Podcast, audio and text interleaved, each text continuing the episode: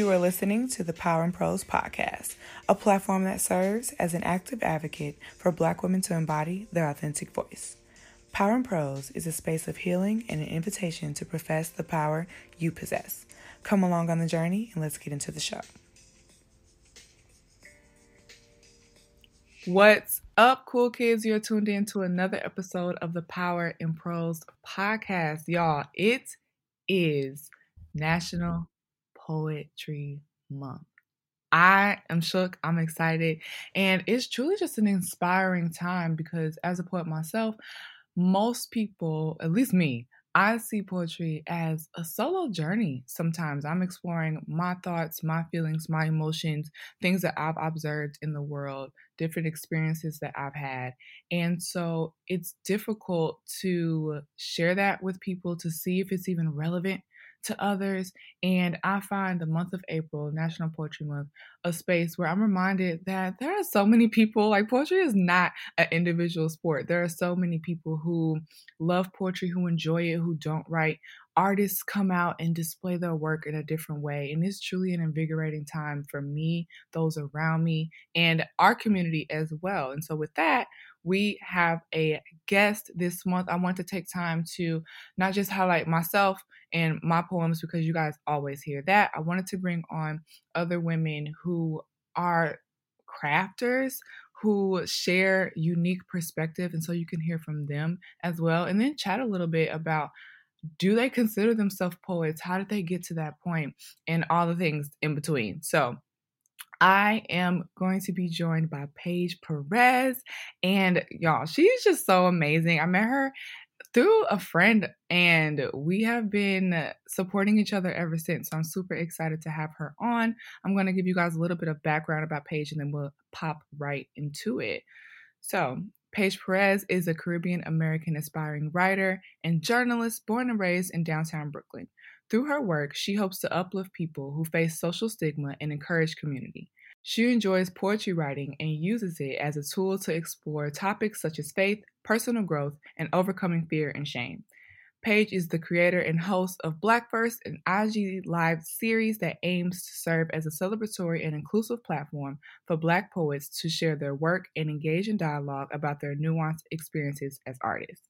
In the fall, she will begin pursuing an M A in journalism at the Cred Newmark Graduate School of Journalism at C U N Y for the class of twenty twenty-two. Paige, welcome to the show. Thank you, Destiny. So nice to be here. Thank you for having me. I got introduced to you via Caitlin. Shout out to Caitlin. And even doing a Black First I G Live with you, which was, I was so nervous about before we did it, but so, I felt so good after, like told my mom, I was like, I just did this thing. I'm so excited. I have just been thankful for how you share your work. You definitely share more often than me. Um, so I am excited to have you on. Thank you. And it was a, an honor to have you on as Black First episode two, if I remember. And um, it was like an Oprah session. Like I felt like there was so many gems dropped, and, you know, you shared your work with us, and we were able to review like some of the things that you're working through in your creative season at that moment. And that's what Black Verse was all about, is um, celebrating Black poets, because your intro um, to this podcast was on point. We are out here, and um, we are different. We are um, so nuanced, but we have similar shared experiences in, in creativity. I wanted to, um, you know, be able to explore that and kind of form a little community through I G Live. And of course, this was started during pandemic times. So um, doing my best to network and to reach out and um, to hear people. Um, so that's what that was based out of. So I'm so glad that um, we're able to experience that together. Same.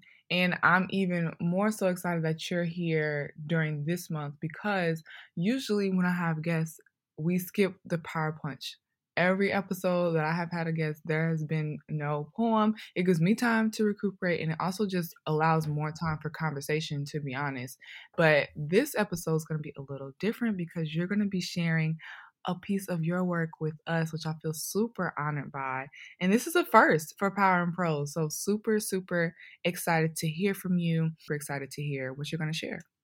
Yes, thank you. That's awesome. Um, I'll just go ahead and share, and then yes, I'll talk about kind of where I was at this point in time. So the piece is called Dear Daughter, Surrender, um, and it goes like this. Wake up, dear daughter, arise out of slumber. Release the thoughts that have hindered you, release the shame that have silenced you. Introduce yourself to her, the woman you told your child self that you would someday embody. Wake up, dear daughter, arise out of fear. Let us set out on this adventure, a journey of love and pain. Your bones will ache, structures of discomfort will break, new spaces built to thrive in. Today is a day that the past is put to death. The present is reset with fresh, with fresh perspective, and your idealized future is surrendered. Surrender the expectation that immobile, immobilized growth and failure. Surrender the control that deems your say final. Wake up, dear daughter, arise to praise God. That's all. Mm. So that's the end of that. Um, it's funny reading poems back, like in, with, with so much time, when so much time has passed. Um, right. But I wrote this during the summer of twenty twenty. Um, specifically remember sitting, um, I live in downtown Brooklyn, so we have a little garden space. So I was sitting outside and feeling all the things. And this is around the time where I was considering um, leaving my full-time job and pursuing just something different. I wasn't too sure what exactly that looked like at the time, but I knew that there was a call for um, something more. And many of us have that call. It's just, it's scary to step into it. And um, of course, there's so many factors that look different for everyone. But it's like, you know, what, what am I willing to risk um, for something greater? And because mm-hmm. I, I really did feel in my bones that there was um, God's plan for me. And, and at, when I was staying at that full-time position, I was operating out of a place of fear and just not going for it. So um, it did take time after this poem to really think into specifics and pray into um, what that vision was, looked like, and felt like. But I knew that this was like the the beginnings of that, and just uttering that it's going to be uncomfortable. It's going to take time, and it's going to almost feel like, you know, a breaking of sort, but the result of it's going to be really special. And um, now looking back, you know, months after into the new year, um, that's just, I'm already seeing the benefits of stepping out in that way and um, taking the risk um, to try something different, you know, than what people may say, um, you know, is too risky or too, you know, what are you thinking? You know, leaving a full-time job, like what next? I didn't have all the answers to those questions, but um, I knew I needed the space to kind of, to think those things through. Mm. Lots of reflection is what I hear. Even when you said the journey of love and pain, I was like, mm, like that takes a certain honesty to know that you might not run into the benefit immediately, or it's not going to always feel like you're walking in purpose. It's going to feel like you're walking in pain, and things are going to break. You had a line about that as well. And that's real, especially when we think about twenty twenty and even now, still undergoing present tense and remnants of the pandemic. And so mm-hmm. with you even saying wake up multiple times, it was just, to me, serving as a reminder that every day there's new grace. Every day that we wake up, there's new opportunity. And sometimes you're going to have to say it over and over to yourself, or God's going to say it to you over and over, because we can get caught up and fogged and bogged down by the things that are happening around us, in us, to us, decisions that are looming that we have to make, criticism that we feel we'll receive with those decisions. And so I just love the repetition. I love repetition in the poem. And the repetition made me feel that maybe I woke up the wrong way the day before, mm, but mm. I can try again today. I'm breathing again today. What does it look like today? And you mentioned that the past is gone. And even that, it's like, don't worry about what happened before. What can we do right now? What power can you stand in in this moment? And so I think it was just a powerful piece, and it's making me reflect. I'm like, mm. Thank you. That's beautiful interpretations of it. Yes. Um, to myself, when I was writing Wake Up, it was like, you know, of course, when you have that grind of like a nine to five, you're kind of you're kind of in a certain level of, you know, just continuation, uh, repetition. Mm-hmm. Every day feels the same. And, um, and of course, you know, there's not a lot of joy in that. And I really was feeling, um, you know, suffocated. Like there was a lot of things that I wanted to do, um, creatively that wasn't being fed or energized or, you know, just uplifted in that mm-hmm. position. So it's more like wake up, like really let, let's try to flex these muscles that, you know, that you have. Let's um, try to step out and, um, yeah, operate from a place of love and, and joy because, um, and of course, you know, you want to be grateful for having a work position, being able to, you know, all those things are not diminished, being able to, um, you know, t- you know, be able to provide and have some sort of income, but it's like, um, at what cost? So I knew that this time in my life was keen time, you know, in my mid twenties, but, you know, keen time to make those changes that I wanted to see in my life. I love that. You talked a little bit, I believe, in the piece or before the piece about the decision to leave your job and people saying like, what are you doing? Like a little bit of pushback. Did you experience that? Or I guess, how did you work through owning your decision? On Power and Prose, we talk a lot about owning our truth, right? Standing in our authentic selves and whatever that means for us. And a lot of times it means something different for other people. They're observing you. They don't understand the feeling that you have, the, the prayers that you've mm-hmm. sent up, the journal pieces that you've written out. And so when you come to finally declaring, hey, I'm going to do this. Hey, I'm going to quit my job. Hey, I'm going to turn and go down this path. And I know it's a path I haven't walked before, but this is what I'm choosing to do. People feel the need to share, to try to course correct, mm-hmm, to mm-hmm. give their unsolicited opinion on what you're doing. And so mm-hmm. I wanted to chat a bit about, as you were making that decision and then professing it to other people, did you experience pushback, one, and then how did you navigate that? Right. So all valid, everything that you mentioned.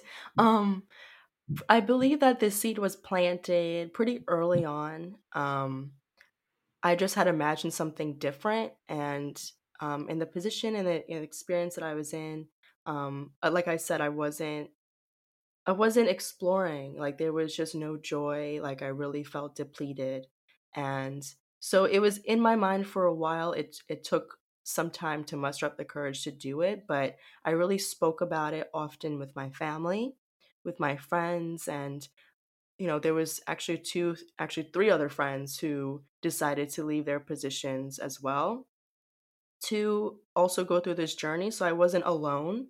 Um, I knew that it was also a big risk for them in their own right. So a lot of those things were in place, um, but also I felt like time, um, you know, especially with the pandemic, um, I really was reflecting on life and how time is is not guaranteed. So I really wanted to actively take steps and put myself in a, just a different space completely. Mm-hmm. Um, I needed time away to really think about what is it that I want um, to contribute, you know, to my community, to the world. Like, what is it that God um, is envisioning for my life?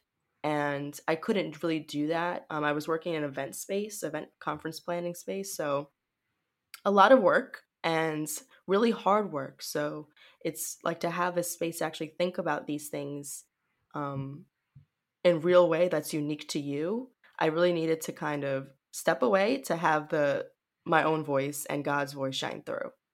Um, so those things had to be in place. And of course, you know, when it came time to let them know, there was a lot of disappointment and, um, but all in all, the overall tone was, you know, we wish you the best and thank you. Um, so once that, once I kind of shedded that skin and, um, you know, really took some time, um, I actually hit the ground running really quick after that because I wanted to apply to grad school for journalism.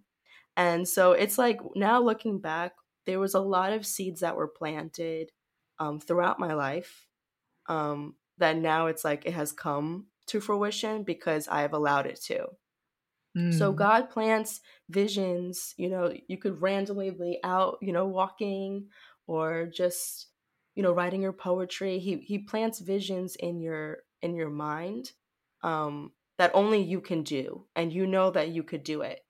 Um, it takes time, though, and uh, of course, to overcome those fears. So this is why I like to write in my poetry about overcoming fear and shame, because the past likes to make itself known, and a lot of, you know, um, thoughts of this is too late, you know, there's too much happening in the world, like people are in need, which is, which is all true things. Um, I needed to set out, though, am I actually doing anything that is helpful to someone else? Like, am I actually um, making some sort of change within myself and others, you know, to love more, to uh, be your authentic self, which is what you talk about so eloquently. And um, I wanted to first create that in my environment, myself, mm. like my physical being and my practices every day. And, you know, in your friend groups, I wanted that to reflect absolutely everywhere. And that started with the thing that took most of my energy and time and headspace, which is the workplace. So I needed to step out of that um, to fully realize um, and say yes to what God has, and you know, planted in me. I'm I'm going to say throughout my whole life, because now I can see it. But when you can't see it, um, more recently, you know, um, when it's like, what actually do I want to create? Yeah. Um, that reflects his goodness. So that's good. Hmm. I like the space that you created space. And it seems like you even did that in your writing practice, because this poem was born out of you taking time to sit and explore how you were feeling, what was going on in your life, what you feel like you were hearing. And I think that is so critical. And it's easy, especially if our jobs are demanding, family is demanding, all those things, mm-hmm. to not create the space or to make up reasons why there is no space. Like, you may want the space, but you're repeatedly telling yourself a narrative that you can't get it, even if you try, that there's no room for it.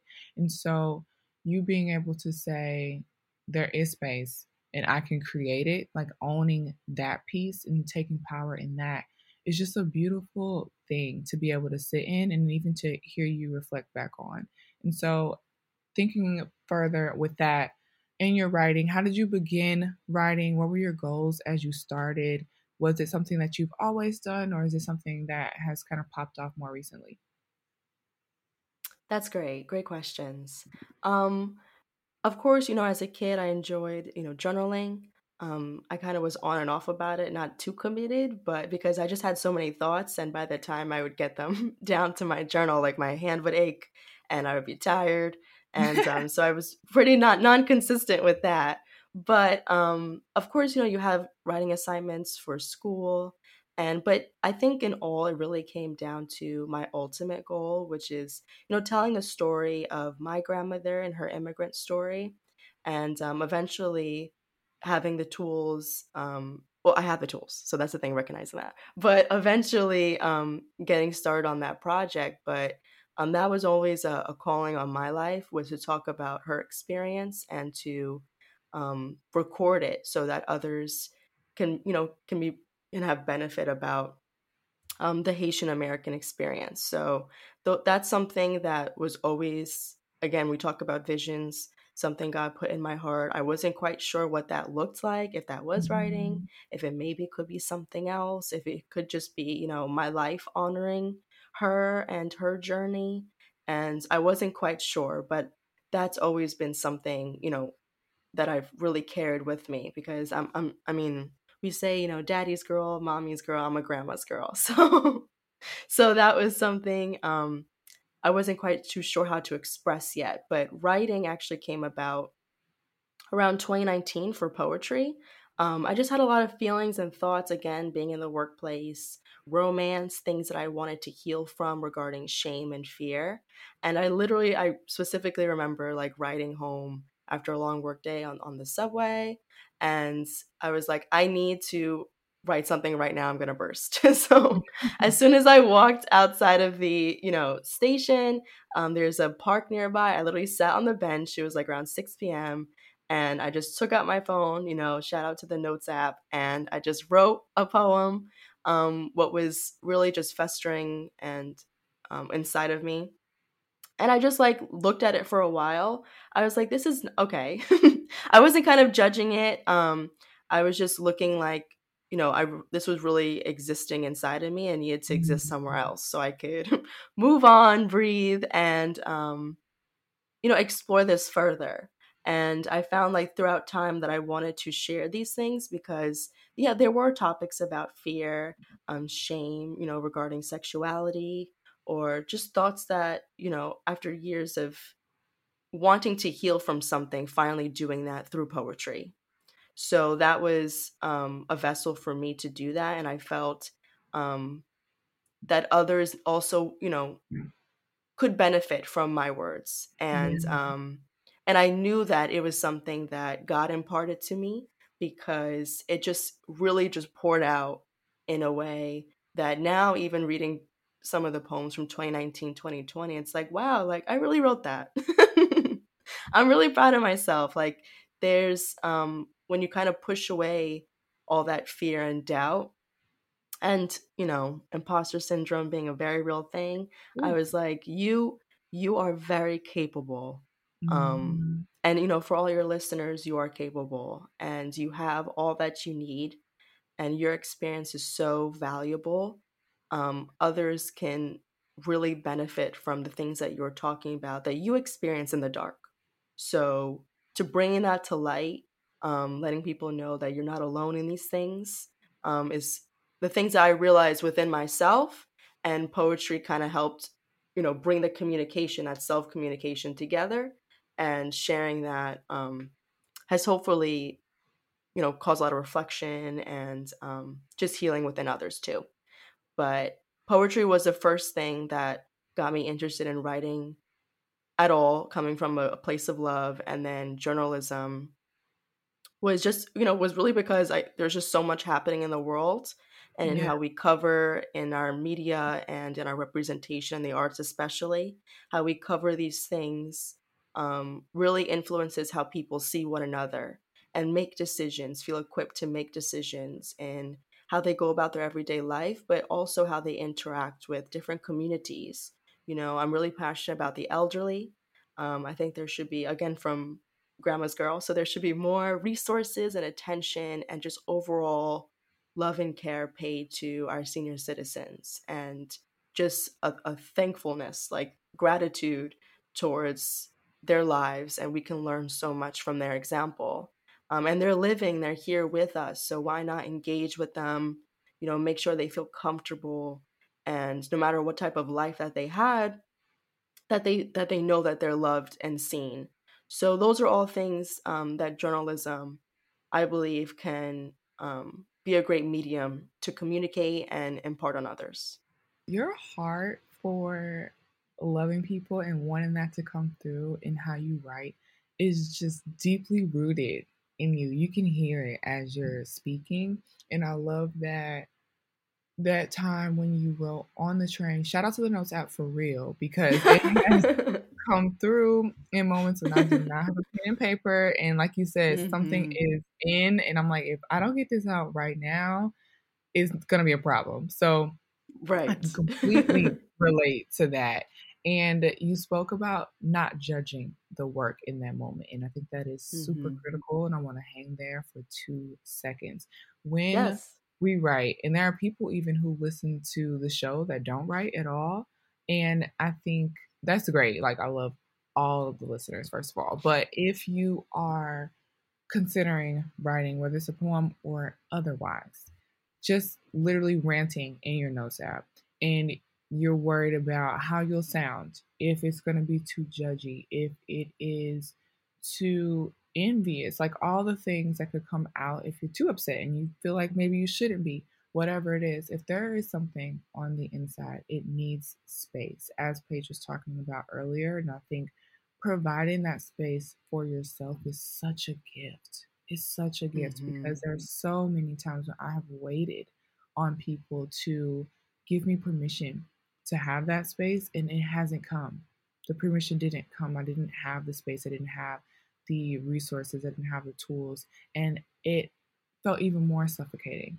And I had to, I'm still in the process of pulling back the layers a little bit and seeing where I am. I can empower myself. I am capable of saying, hey, you need to explore this. You need to go down this road. You can do that right now. Other things can wait. You don't have to make this perfect. You just need to explore your emotions, your thought, the experience.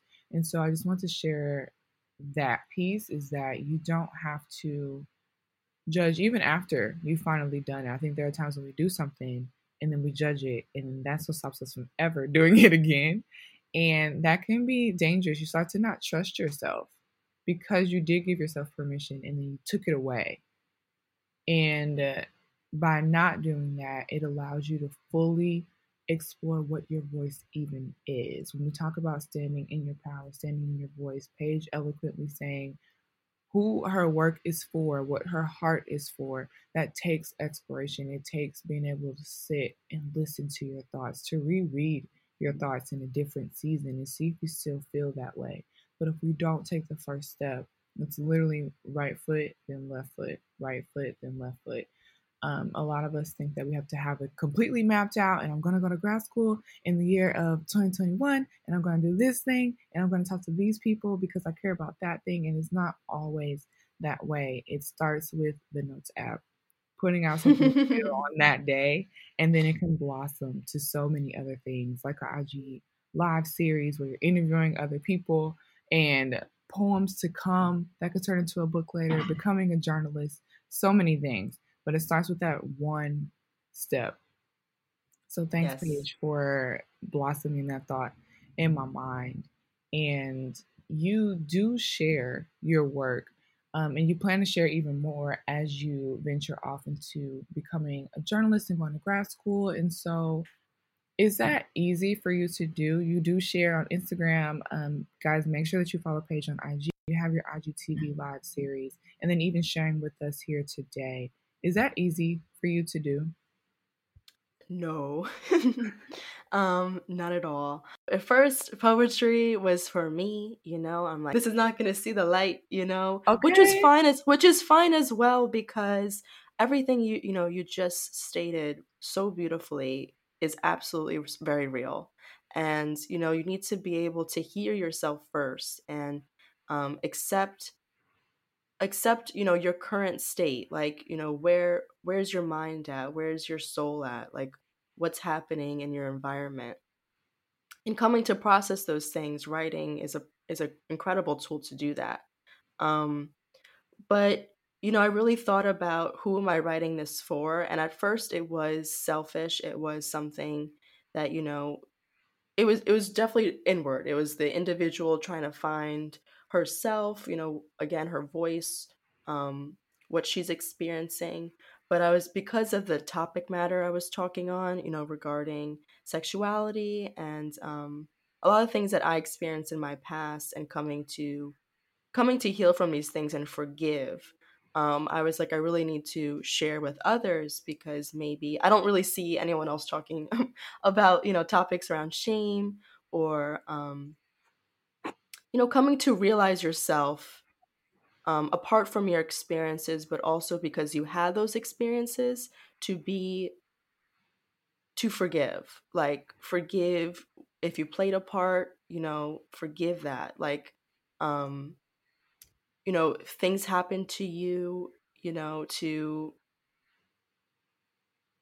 to forgive um, the past and to be able to be like, you know, I'm not going to beat myself up about these things anymore, because I want to live a full life. And so, you know, when you say, and so thank, thank, I thank you so much for saying these things, that, you know, you, you can hear the love in my voice. It's really because there was a lot of loving on myself that had to happen first. And poetry was that really the thing to take me on that journey and to start that journey. And since then, you know, whether it was cutting my hair or um, you're completely bald or applying for grad school, like really just doing the things that um, that God planted the seed for me to do um, has really just opened new possibilities. So sharing, to answer your question, sharing um, is something that came out of, these are topics that really were scary for me to utter and to, first of all, recognize in my life. So let me be bold enough and, you know, be courageous for a second and for something that can seem very small so that others can uh, feel validated and heard. So that was, it first started self at a selfish place, but um, now looking back, I think, and I hope that um, others can explore those things within themselves and just give a little love and light to that little girl or um, that person inside of you who just needs a, a big hole, a big hug. I feel the hug literally right now. I feel it. And I thank you for that.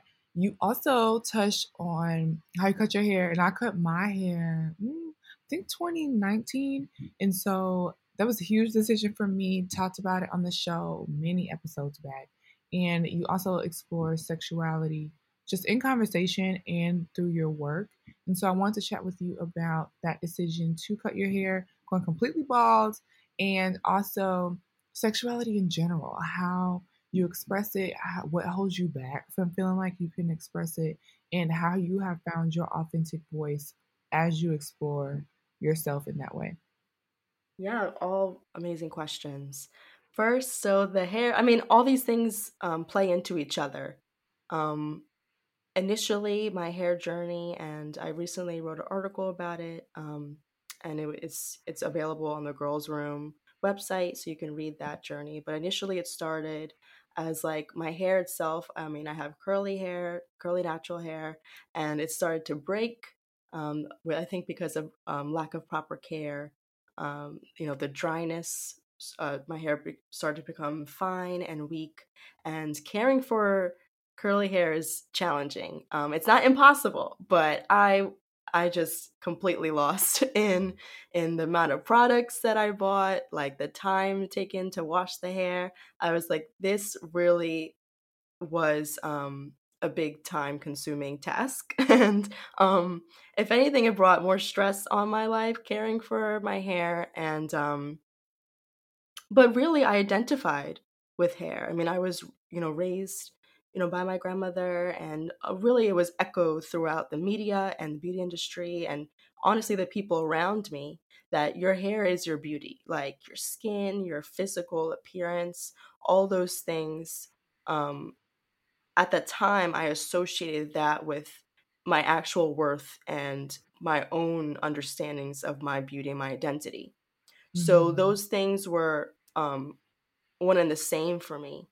And I, I knew that it didn't feel right, because I'm like, these things are, you know, so fading. Um, and I was experiencing that as, you know, my hair was breaking. Every time I would go to like a hair salon, they would tell me that, you know, my hair's not doing well. The amount of stress and like, you know, the the beating down on my self-esteem that would come out of that experience. Um, I would cry often, and I would cry as a young teen, and just, I felt like I, I wasn't taking control of a situation that I should be. And um, I wasn't equipped for it. So in time though, um, I visited a hairstylist. Uh, she told me basically, you should just, you should just shave it off and start again, because I mean, that was just an awful hair appointment. And so I really did start to consider what she said, though, but I wanted to come from a place that was more positive, um, more embracing and sensitive to my feelings. And I really wanted to understand um, and really visualize myself, you know, with no hair. Like, what does that feel like? What does that look like? Is, can I even pull it off? Like, is this even for me? um, and, but all in that time, I was considering new things for myself, like what does beauty look like? What does my expression of myself, my sexuality look like? Like I'm, I just began, again, you mentioned earlier, you know, giving yourself permission. Like when you become an adult, I feel like um, an individual, I should say, you are, you give yourself permission to step out in ways. You don't have to wait for the beauty industry, you know, your parents, um, your friends and family, to be like, it's okay to do these things. You have complete control over your body, your expression of your body, um, how you want to feel in it. And those those thoughts were beginning to percolate in my mind. But I I spoke to two two women who are absolutely beautiful, stunning women um, that I met previously and I had in my network, um, who are bald. And I asked them about the experience and the amount of encouragement that they gave me. They were like, girl, you're going to see yourself for the first time. Like, you're going to be able to um, claim your own identity and explore who you are. Like, it's really the most, and then, you know, one person she referred to as like a shedding, like literally that weight is actually lifted off your shoulders, but also you don't, you can just think about things differently, consider yourself differently, um, consider others as well, and be kinder. And so um, eventually came time, uh, made the appointment. And if I tell you, I was smiling like so big, ear to ear, every time she clipped my hair and just more and more fell to the ground. It was incredible and literally radiating out of my seat.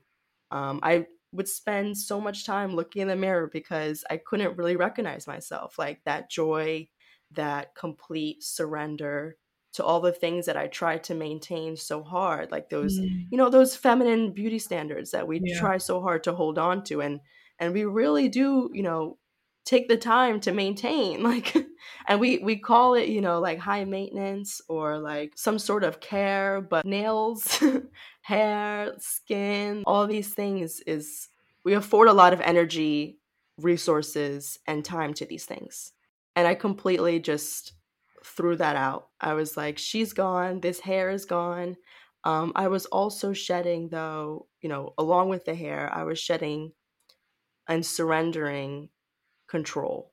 You know, I know that God is in control of my life and no one else has the autonomy, including myself, you know, to to tell me what I can and cannot do.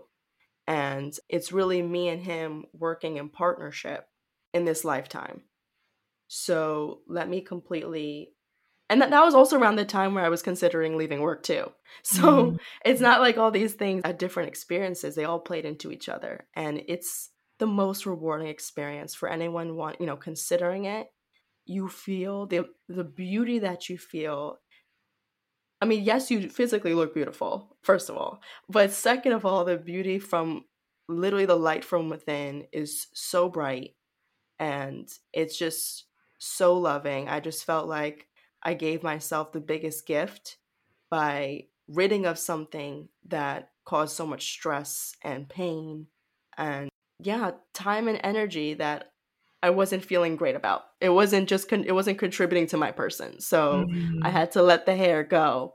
The way that shaving your hair connects to my exploration of my sexuality is um, I wanted to explore confidence, self-esteem, you know, making decisions, because I was always someone who was wary in my decision making, you know, not someone who able to commit to something with great strength and focus and like that sort of, I'm very, I'm, I'm a very indecisive person, first of all. So I wanted to, to be able to explore these things that are traditionally, you know, if you look at the, dish, uh, the definition of it, masculine. And I wanted to explore that within myself, within my wardrobe, something that I like to play with, you know, for years.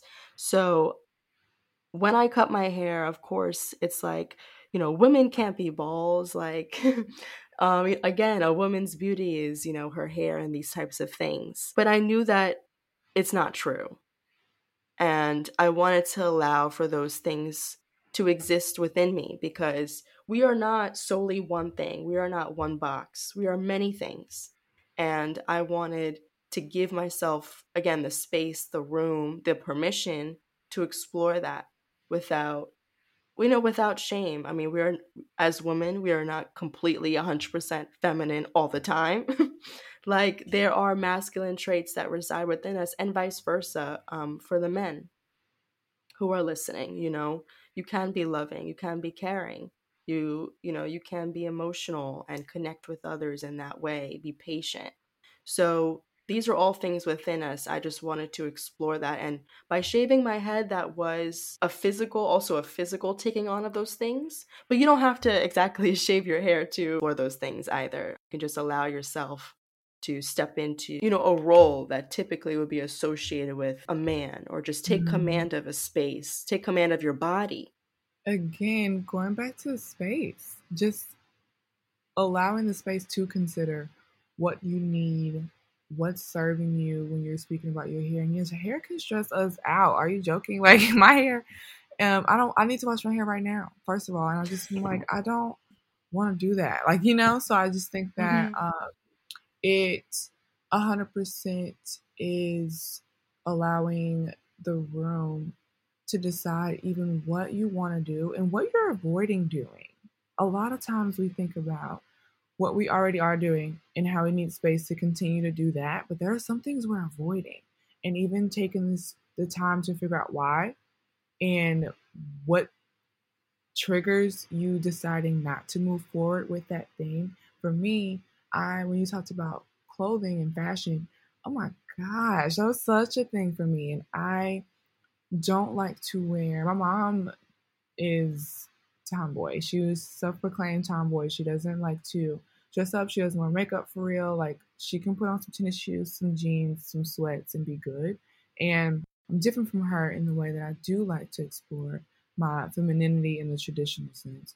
However, I love a good pant and like some sneakers and a hat, and that's me, you know? And yes. For so long, I didn't think that I could do that because I didn't think I was cute.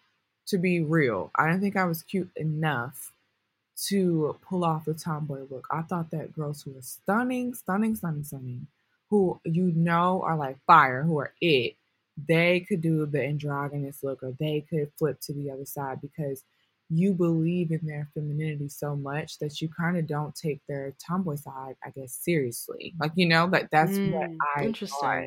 And um, examples of that in my head, especially, I don't know, um, beginning of high school, junior high years, give me a like Sierra, give me a Teyana Taylor, like those people. Mm-hmm. I thought they're so stunning when they're dressed, they're on the red carpet and they have on some heels and a dress. That, yeah, if they put on a suit, Zendaya, like if she puts on a suit, we're like, look at her killing all these men in this suit, because we believe in her when she's wearing a ball gown, you know? And so mm. I, that's the mindset that I had. And so since I didn't view myself as that girl, I was like, well then sis, you got to put this sweatpant, little two-piece suit that you have, you got to put that up, or you wear that only in the house, or you can buy sneakers, but let's make sure that we have some sandals and some whatever else to wear, because you need to make sure that the femininity is always the higher octave that is being sang mm. out to people when they interact with you. And honestly, in moving to New York is when I really began to shed that mindset. And it's because nobody cares. Like, you know, here it's so different. I am from the Midwest, and I definitely think there are some, there's a lot of Southern mindsets and traces of things in Missouri, one hundred percent. And it's not reflected here in New York as strongly. And there's so many more people and backgrounds and experiences here in the city. There's so many more job opportunities, and people having to dress different because they're going to an acting audition. Nobody's acting in Missouri, not on a large scale at least. And so I was able to see people express themselves daily, hundreds of people on the train, hundreds of people when I'm walking to work, hundreds of people when I'm going to the grocery store every day. And I got jealous of people. And I was like, look at her looking bomb. And it's regular smuggler, your everyday Jenny from the block, not Zendaya, not Sierra, not Teyana Taylor people who are living their lives, and they have their green hair, and they have their Gucci bag, they have their sweatpants and their forces and their hoodie. And I'm like, look at you. Like, you know, and I was beaming with pride for them. And I was robbing myself of beaming with pride with myself for looking that way, for expressing myself that way. And so, yeah, I mean, it's been a flip. Also, I think the churches we go to and even my job, I don't have to wear a suit and like just super professional in any of the places that I reside either. And so that allowed space, honestly, where it's like, if you really want to wear X Y Z today, you can do it. If it's up, down, if it's left, right, there's a space for it because the train, casual, or it could not be. Like, everybody's accepting of whatever's going on on the train because we all have to use it. At work, same situation. Like, I'm wearing some heels. I wear some popping fits to work, okay? But then also, there are days when I'm like, look, we are up in here. I'm going to be typing on this laptop all day. Y'all going to get what y'all going to get. Or I have cramps. I don't feel like dressing for y'all. Like, you know what I'm saying? Whatever it is. And really telling myself I can do it. Whatever you want. And sitting in it. And some days, it was uncomfortable. Some days I was like, all right, how people going to feel? Some brunches. I'm not giving you a brunch fit every time I go to brunch. Sorry. Like, it's just like, I don't, it does, it takes up mental space. You spoke about that. And so I can just so relate when you were speaking on fashion specifically, because that was a huge space for me to explore.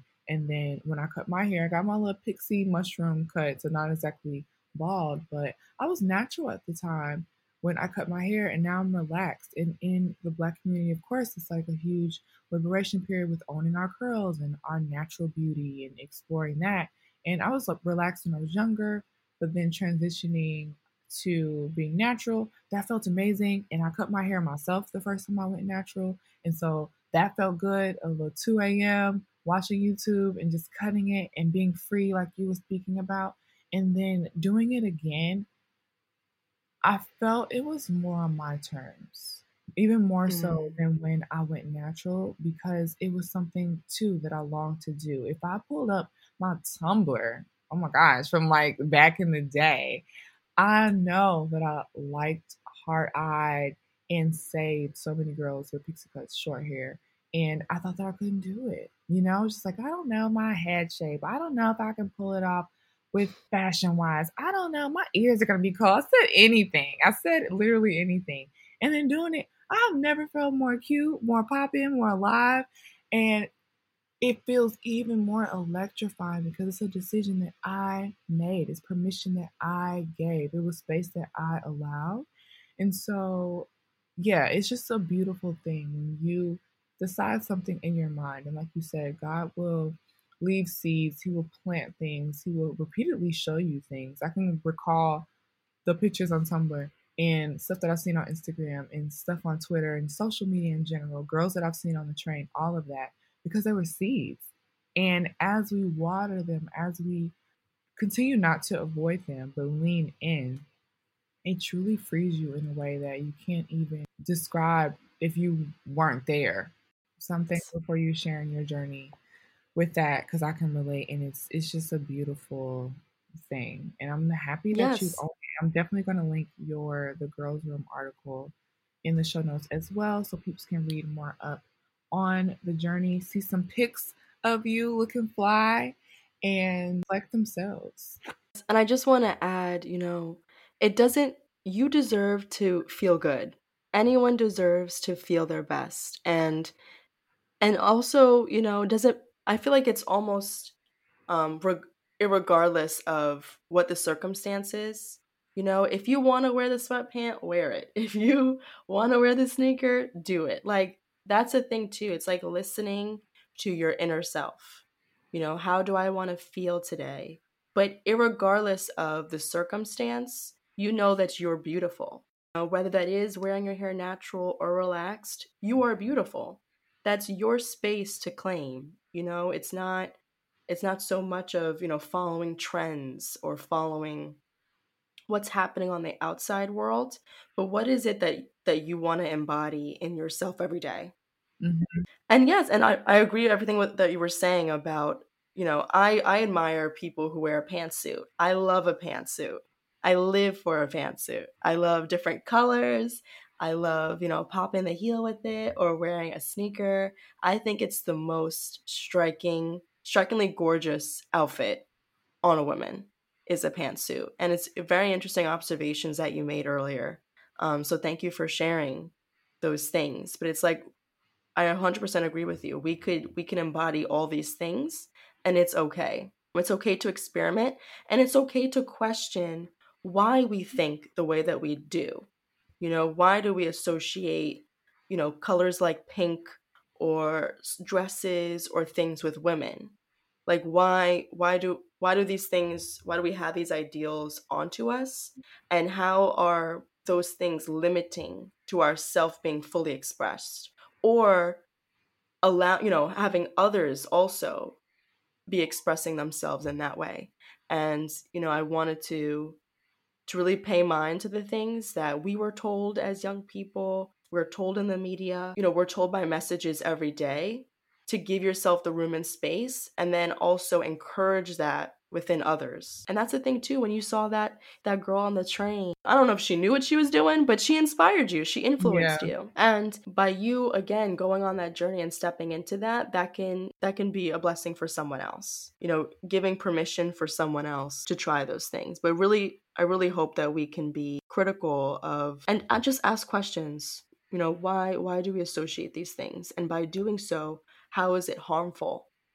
Not only to ourselves as women, but to other people, you know, within the L G B T Q plus community, to the men, you know, how are these ideals, these gender roles and expressions of it limiting to our experience?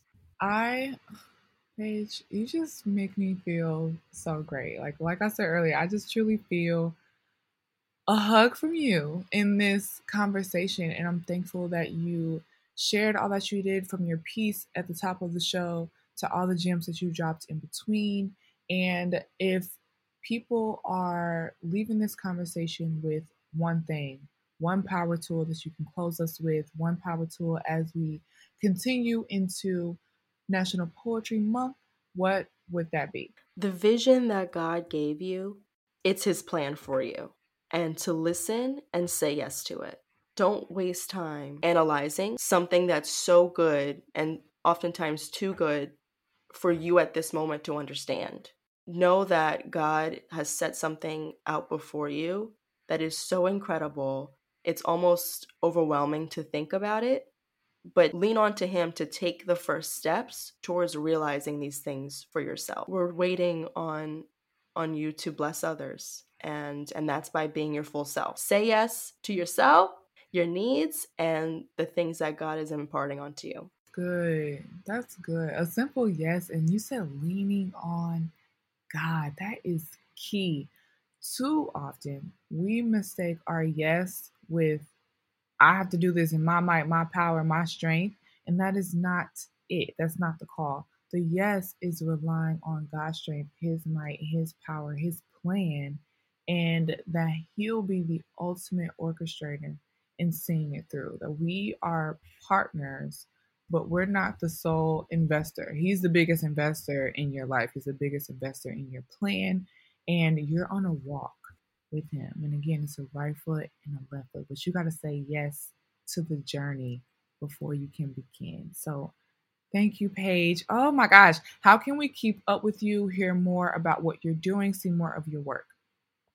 Yes, yes. So you can follow my Instagram. It's P, the number three, I G E. Um, I'll be posting, um, of course, sharing poems. I hope to start up Black Verse for twenty twenty-one very soon. I'll be writing as a contributing writer for the Girls' Room. I also, you know, I'm at an internship for art. So there's a nonprofit organization. I'm uplifting artists who are in the mental health community. So I'll be sharing features and art from that endeavors. And, you know, just to add to our, our power tool discussion, um, just to add, you know, the time it takes for you to realize something, you know, be patient and graceful. You know, I don't want others to feel like, okay, let's drop everything now, like the time the, and step into it. But the time it takes for you to um, come to realize something, all of it was necessary. You know, that message that God gave you, you didn't quite listen the first time, second time, third time, and many times after that, that only brings a greater sense of validation, reassurance, and um, strength from, you know, when the time comes. And when you look back and realize you needed all those little graceful reminders and opportunities for you then, you know, to come and fully step out. So be be graceful with with oneself is how I'm going to end it out. Thank you so much. I appreciate you. Guys, be sure all of Paige's links will be in the show notes. So be sure that you follow her, connect with her, read her work. It'll be inspiring and a true just joy for your life. As always, you can keep up with the show at Power and Prose Podcast. Shoot me an email, sign up for the newsletter, keep up with all the things. I love you guys. And remember to profess your power, and there's power in prose. Bye.